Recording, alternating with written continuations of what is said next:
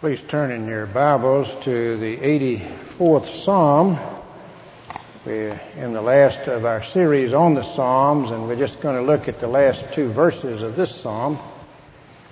But uh, next week we'll start a series on prayer, dealing with great men and women of prayer, entitled They Knew How to Pray.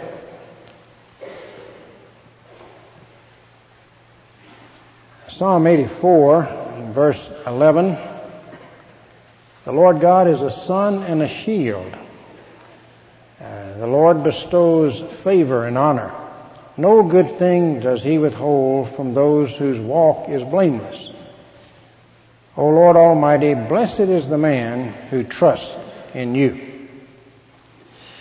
I have a feeling that uh, when I die and go to heaven, that the Lord is going to say, come over here, Frank, I want to show you something. And he's going to take this blueprint and unfold it and he's going to say, now this is when you were at this stage of your life and here's what I was prepared to do with you, but, but you missed it. Because you didn't trust me. And he's going to say, now at this stage, I was prepared to do this, but you jumped over here and headed off in this direction. And here at this stage, I was going to do this, but um, you didn't obey. And so I did this. I'm going to miss some of the good things God had for me. Notice the opportunity of receiving God's good things in uh, verse 11, the Lord God is a sun and a shield. It's what God is to His people. Matthew Henry, great commentator of 1600s, uh, uh, says, uh, "We are here in darkness, and uh, but if God is our God, He will be like the sun to us. He will enlighten us. He will enliven us. He will guide us, direct us. And we're here in danger. Uh, but He'll be like a shield to secure us, a sun and a shield. And He says what He'll give to His people, that's what He'll be to His people, what He'll give, the Lord bestows favor and honor no good thing does he withhold from those whose walk is blameless. King James says, He will give grace and glory. No good thing will He withhold from those that walk uprightly. And now He's not speaking of walking sinlessly. No one walks sinlessly. Uh, but uh, still, uh, we can walk uprightly. We, the trend of our life, uh, the the progress, uh, the sincerity, the repentance when we fail, all that can be real. And uh, Spurgeon, Charles Spurgeon, the great Baptist pastor, speaking on this passage, says, under the name grace, he incorporates all spiritual good, and under the name glory, all eternal good, and under the name no good thing will he withhold all temporal good. And he says, but how is this true when God oftentimes withholds riches and honor and good health from men though they walk ever so uprightly? You look around you, you see upright men who are poor, upright men who uh, have bad ailments, who have all kind of problems. And he says, we may know therefore that honors and riches and bodily strength are not necessarily God's good things. Uh, those are the things that God bestows on the just and the unjust. Like He sends the rain on the just and the unjust. But God's good things are His spiritual blessings. Which would you rather have? A lot of money or your child come to know Jesus Christ? Your child grow up to be a strong Christian, influence people for Christ. Which do you want? Riches are nothing. True riches, spiritual blessings. Fruit of the Spirit, character, love, joy, peace, long suffering, Christ likeness. That's spiritual blessing. In his book, Practical Christianity, A.W. Pink has a chapter entitled Enjoying God's Best. And uh, he says, before proceeding further, let me explain what we intend by enjoying God's best. We mean for the saints to have daily communion with God, to walk in the light of His countenance, for His Word to be sweet to our taste, light to our understanding, strength to the inner man, for prayer to be a delight, uh, answers of peace to be received, channel of supplies to remain unchoked, is to have the mind stayed on Christ, to have a conscience void of offense, to have full assurance of our acceptance in Christ, as for our graces to be kept healthy and vigorous so that faith, hope, and love, meekness, patience, zeal, are in daily exercise. That's God's good things. Now, uh, Christ said, if we abide in Him, we'll bring forth fruit. And uh, here it is, this promise.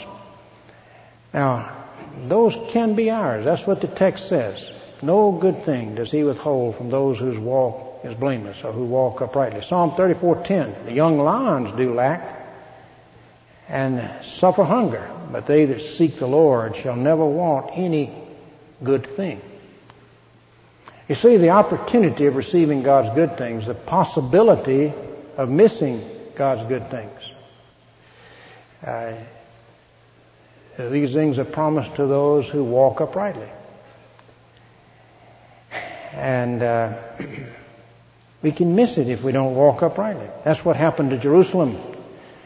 They missed God's good things. The Jewish people, you remember Jesus, he said, Oh, Jerusalem, Jerusalem, how often I wanted to gather you as a hen gathers her chicks, and you would not. Uh, when he approached Jerusalem during the last week of his, his life, when he saw the city, he wept. And he said, Oh, if you had only known the things that belong to your peace, the peace you could have had, the blessings you could have had. But now they're hid from your eyes. They missed God's good things. Uh, Paul tells the Corinthians that they brought bad things on themselves. He said, because uh, this cause many of you are weak and sickly, and some have died. Their irreverence at the Lord's Supper. Uh, in Psalm 81, God tells Israel, open your mouth wide and I will fill it. He said, I told them that, but they wouldn't do it. Uh, they hardened their hearts. So they missed the possibility of missing God's good things. How do you miss God's good things? Well, if you're not a Christian, you miss the one essential thing. You missed it all if you don't become a Christian. You're going to experience bad, bad, bad, bad, bad things forever and ever and ever and ever and ever and ever. Can you do that? You prepared to do that? Most of the folks in this city are going to do that.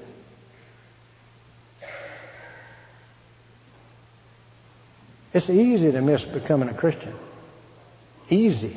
Easy to think you're a Christian and not be a Christian. I was a minister and I wasn't a Christian. It wasn't that I wasn't serious. I was blind.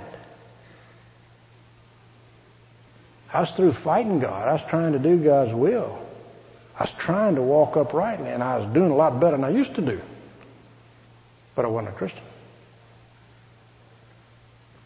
I missed the whole concept of salvation by grace.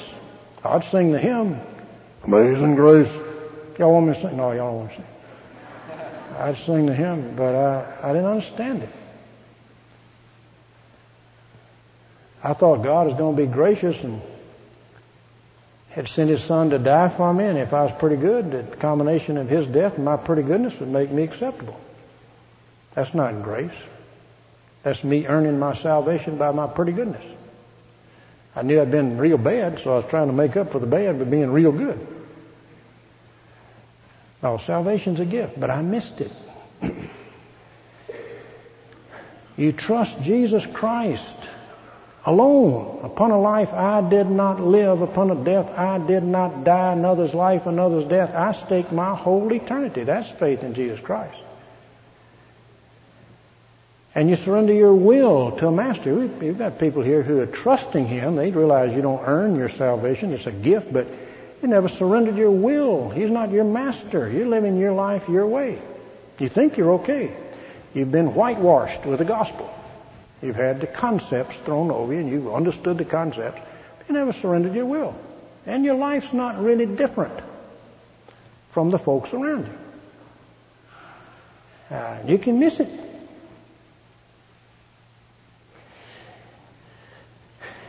If you are a Christian, you can miss God's good thing, God's great blessing that He's prepared to give, wants to give, by disobedience. A reading from A.W. Pink again.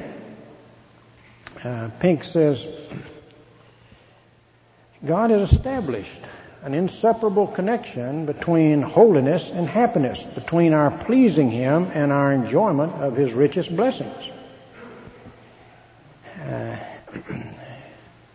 he says, since we are always the losers by sinning, we're also always the gainers by walking in the paths of righteousness. There'll be an exact ratio between the measure in which we walk therein and our enjoyment of the peaceable fruits of righteousness. God has declared that those that honor me, I will honor. Those that lightly esteem me will be despised.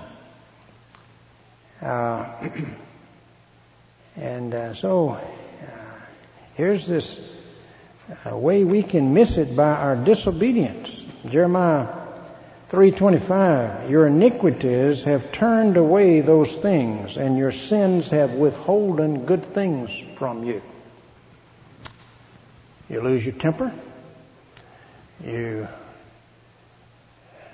think wrong because you put wrong things into your mind. You watch a television program, it messes up your thinking. You look after a woman to lust after her in your heart. Uh, you uh, shade the truth. You're not honest in your business dealings, and you keep God's good things from you. You're a youngster. You rebel against your parents. You cheat on the exam. You keep God's good things from you. Uh, uh, God sent Nathan around to David after David had sinned with Bathsheba. And here David was a man after God's own heart. But he let his eyes feast on something and then that got a grip on his heart. And first thing you know, he's fallen flat on his face spiritually. And God sends Nathan the prophet around. And uh, God says through Nathan, I've blessed you, David. I've blessed you tremendously. I gave you your master's house. I gave you your master's wives. I made, I gave you Israel. I gave you Judah to be king over. and I would have done this and this and this. But you did this, and so I'm not going to do that. I'm going to do this. The sword's not going to depart from your house. The child is going to die that your that Bathsheba's conceived and uh, so on. He missed God's bless, best. Some of God's good things through his disobedience. We bring God's chastisement on ourselves. We withhold his blessings when we sin. He doesn't willingly do that. God doesn't willingly afflict the children of men. He wants to bless. So by disobedience or by disbelief, remember, the Israelites were commanded to go in and take the promised land that God was going to give them. So they appointed 12 spies and they went in to spy out the land and they came back and they said it's a, a land of milk and honey, a great land.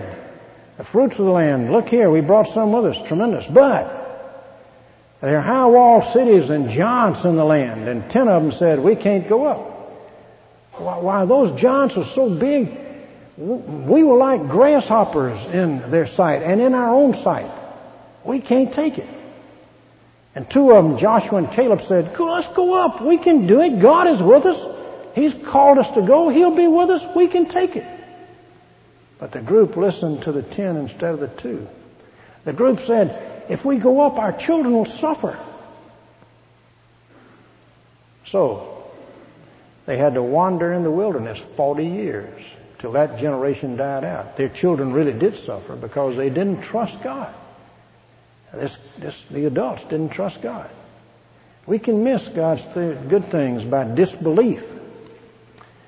Uh, when Jesus went to his hometown, it says he did not many mighty works there because of their own belief, or because of their disbelief. Uh, we can miss God's good things by being misled, by taking a wrong turn at some point and stepping out of His will, thinking we're in His will. Uh, you remember when they're entering the promised land, God said, all right, all the nations in the land, you're not to make any peace treatment with. You drive them out of the land because for their sin, I'm casting them out of the land. You can make peace with those around it, but within the land, no peace. A group in the land, the Gibeonites dress up like they were from a long way away. Their clothes are tattered, their shoes are worn out, their mold, bread is molded to deceive. And they come and say, we want to make peace with you. Look how far we had to come. Look at our clothes. So they said, well, great. We'd like to make peace with you. And they inquired not at the mouth of the Lord. They didn't pray about it. They were misled. And there were serious consequences coming out of that. They couldn't break that agreement once they had made it. J.I. Packer, in his excellent book, Knowing God, has a chapter on guidance. God our guide. And he says that even when you have right ideas about guidance, a lot of folks have wrong ideas about guidance. A lot of folks think God's normal way of guidance is uh, through impressions. That's not his normal way of guidance. His normal way is through the Word of God, understood with our renewed minds and prayer and so on.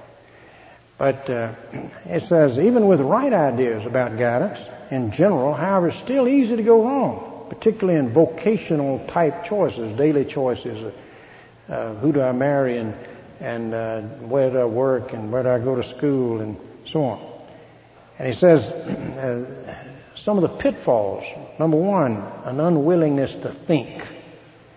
Uh, he says it's a false piety of an unhealthy sort that demands inward impressions that have no rational base and declines to heed the constant biblical summons to consider God made us thinking beings and He guides our minds uh, uh, as in His presence. Um, oh, that they were wise, that they would consider. Second, unwillingness to think ahead, to consider the long-term consequences of alternate courses of actions. Third, unwillingness to take advice. The way of the foolish is right in his own eyes, but he that is wise hearkeneth to counsel. Unwillingness to suspect yourself and your motives. Uh, unwillingness to discount personal magnet, uh, magnetism. It says, uh, outstanding men that you might follow. Outstanding men are not necessarily wrong, but they're not necessarily right either. They and their views must be respected, but must not be idolized. Prove, test all things hold fast to that which is good. 1 Thessalonians 5. Six, unwillingness to wait on the Lord. We can be misled and uh, can uh, miss God's blessing. So, by disobedience, by distrust, by being misled. Now that raises a question. This question only bothers Presbyterians. How does all this square with predestination? I mean, if God has got it all planned out and He's running your life by plan and everything's in the plan, how in the world can you miss His best? Well, I've asked John Calvin up here to explain that. No. Uh, A.W. Pink has some uh, helpful thoughts about that, and uh, he says uh, the formation and the effectuation of God's eternal decrees, His predestination, are in no wise affected by man. He can neither delay nor hasten them. But the present government of this world by God is in large measure affected and determined by the actions of men, his own people included, so that in this life they are to a very considerable extent made to reap according as they sow, both in spiritual matters and temporal matters. God, he says uh, that uh,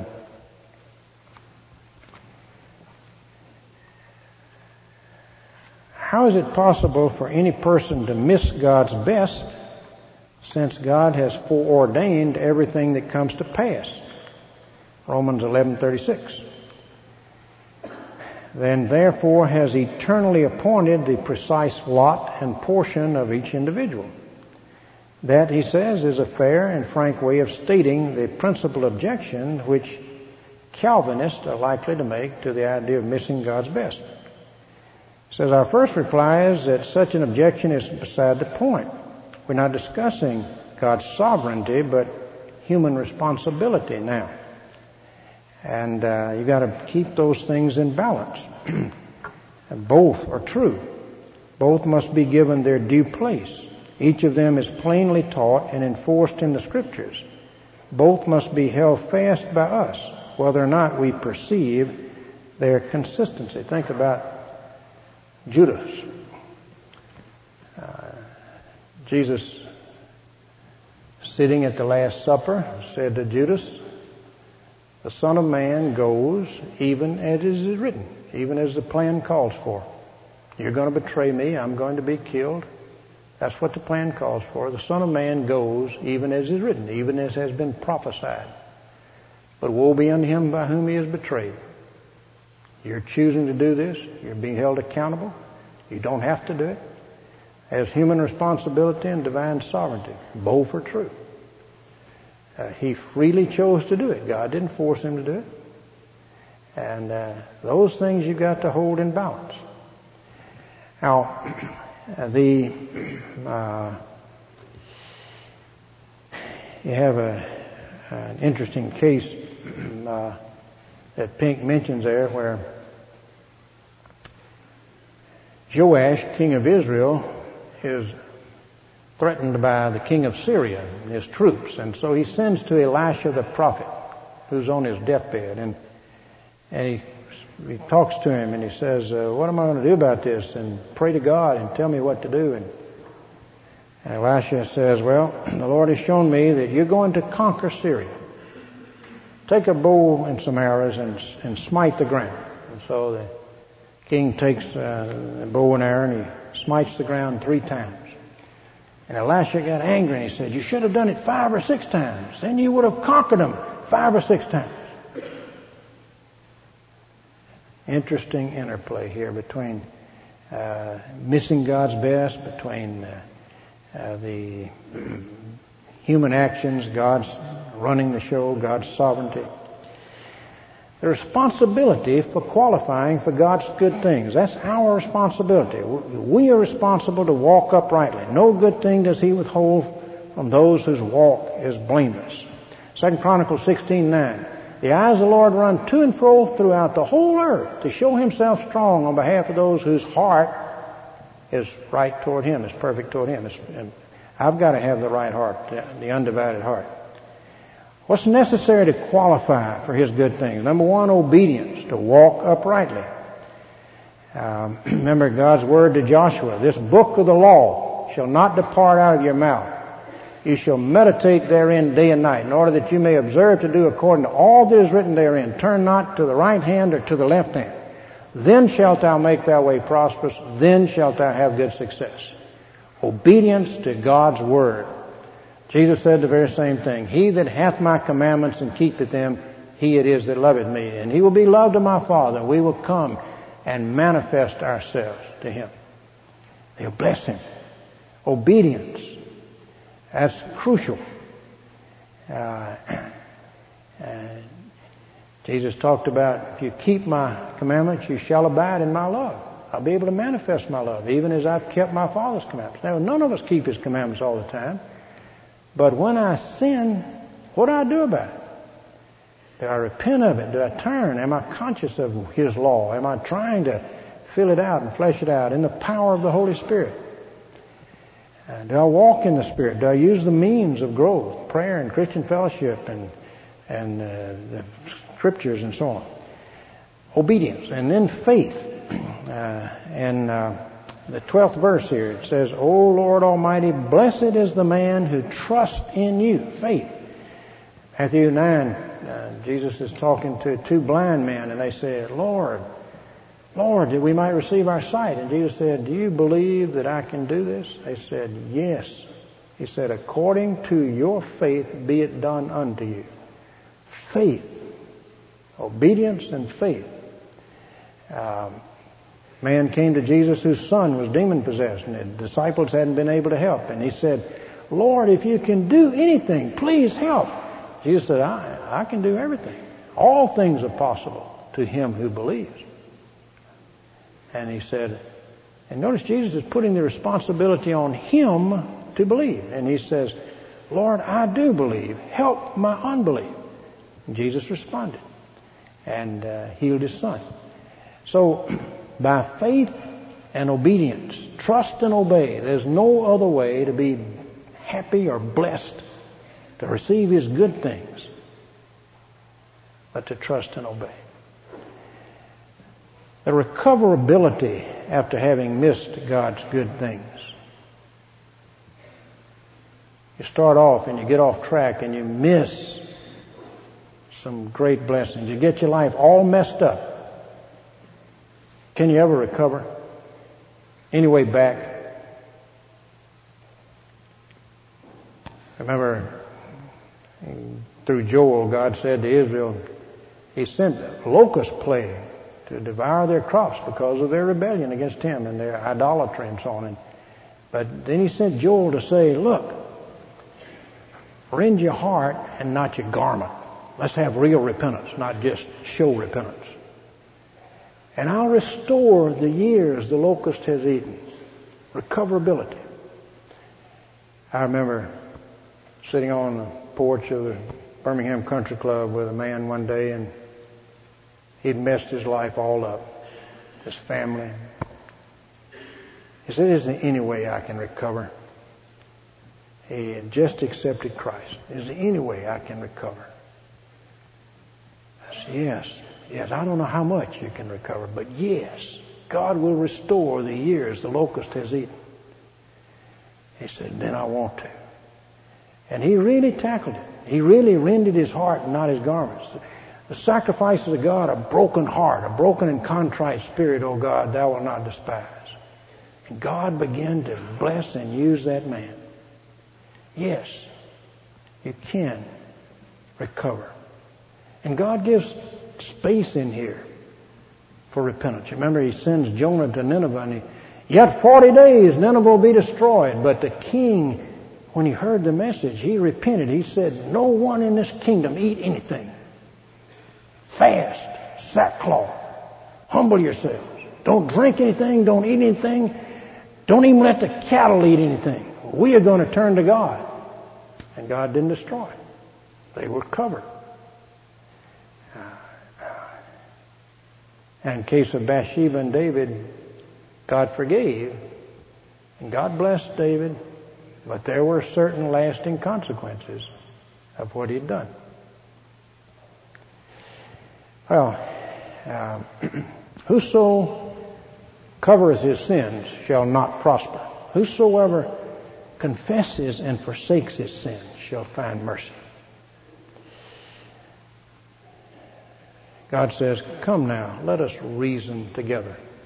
Though your sins be as scarlet, they'll be whiter than snow. Though they be red like crimson, they shall be as wool. Isn't that good news? Goodness gracious. Yes, we can recover. What about you? When God unfolds that blueprint for you, He said, well, uh, you were in church when Frank preached about that. And if you'd done this, I would have done this. You were in church when he talked about how he missed becoming a Christian, and you were sitting there and you weren't a Christian, and you heard what he said, and you knew what it required, and you weren't willing to do it. Or you were there when he talked about rebelling against your parents, and you were in rebellion against your parents, and I was prepared right then to do this if you would do this. Where are you? What, what, where are you? What do you need to do so you don't miss God's good things. I don't want to miss any of God's good things. I want His blessing on me and on my family and on my children's children and on their children. And it has to do with how I walk. Let's have prayer.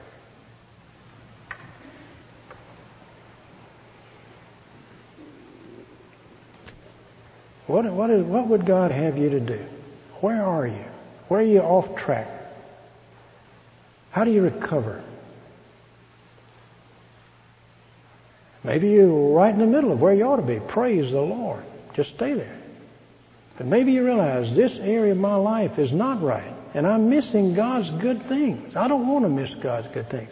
Lord, I hear what you're saying and I will deal with it. Tell him that. If you need help dealing with it, come see the stand. Go see a brother Christian. But maybe, maybe it's somebody you need to go back to and humble yourself before and confess something or ask forgiveness. And you're, you're missing God's good thing. Maybe you've never surrendered your will or never placed your trust in Christ. But that's where you need to start. How about doing that today? Pray in your heart right now. That's where you are. Pray, Lord Jesus, I don't want to miss the best thing. I don't want to experience the worst thing. Lord, you are the best thing. Come into my life. I trust you to do that. And I surrender to you as my master. Amen.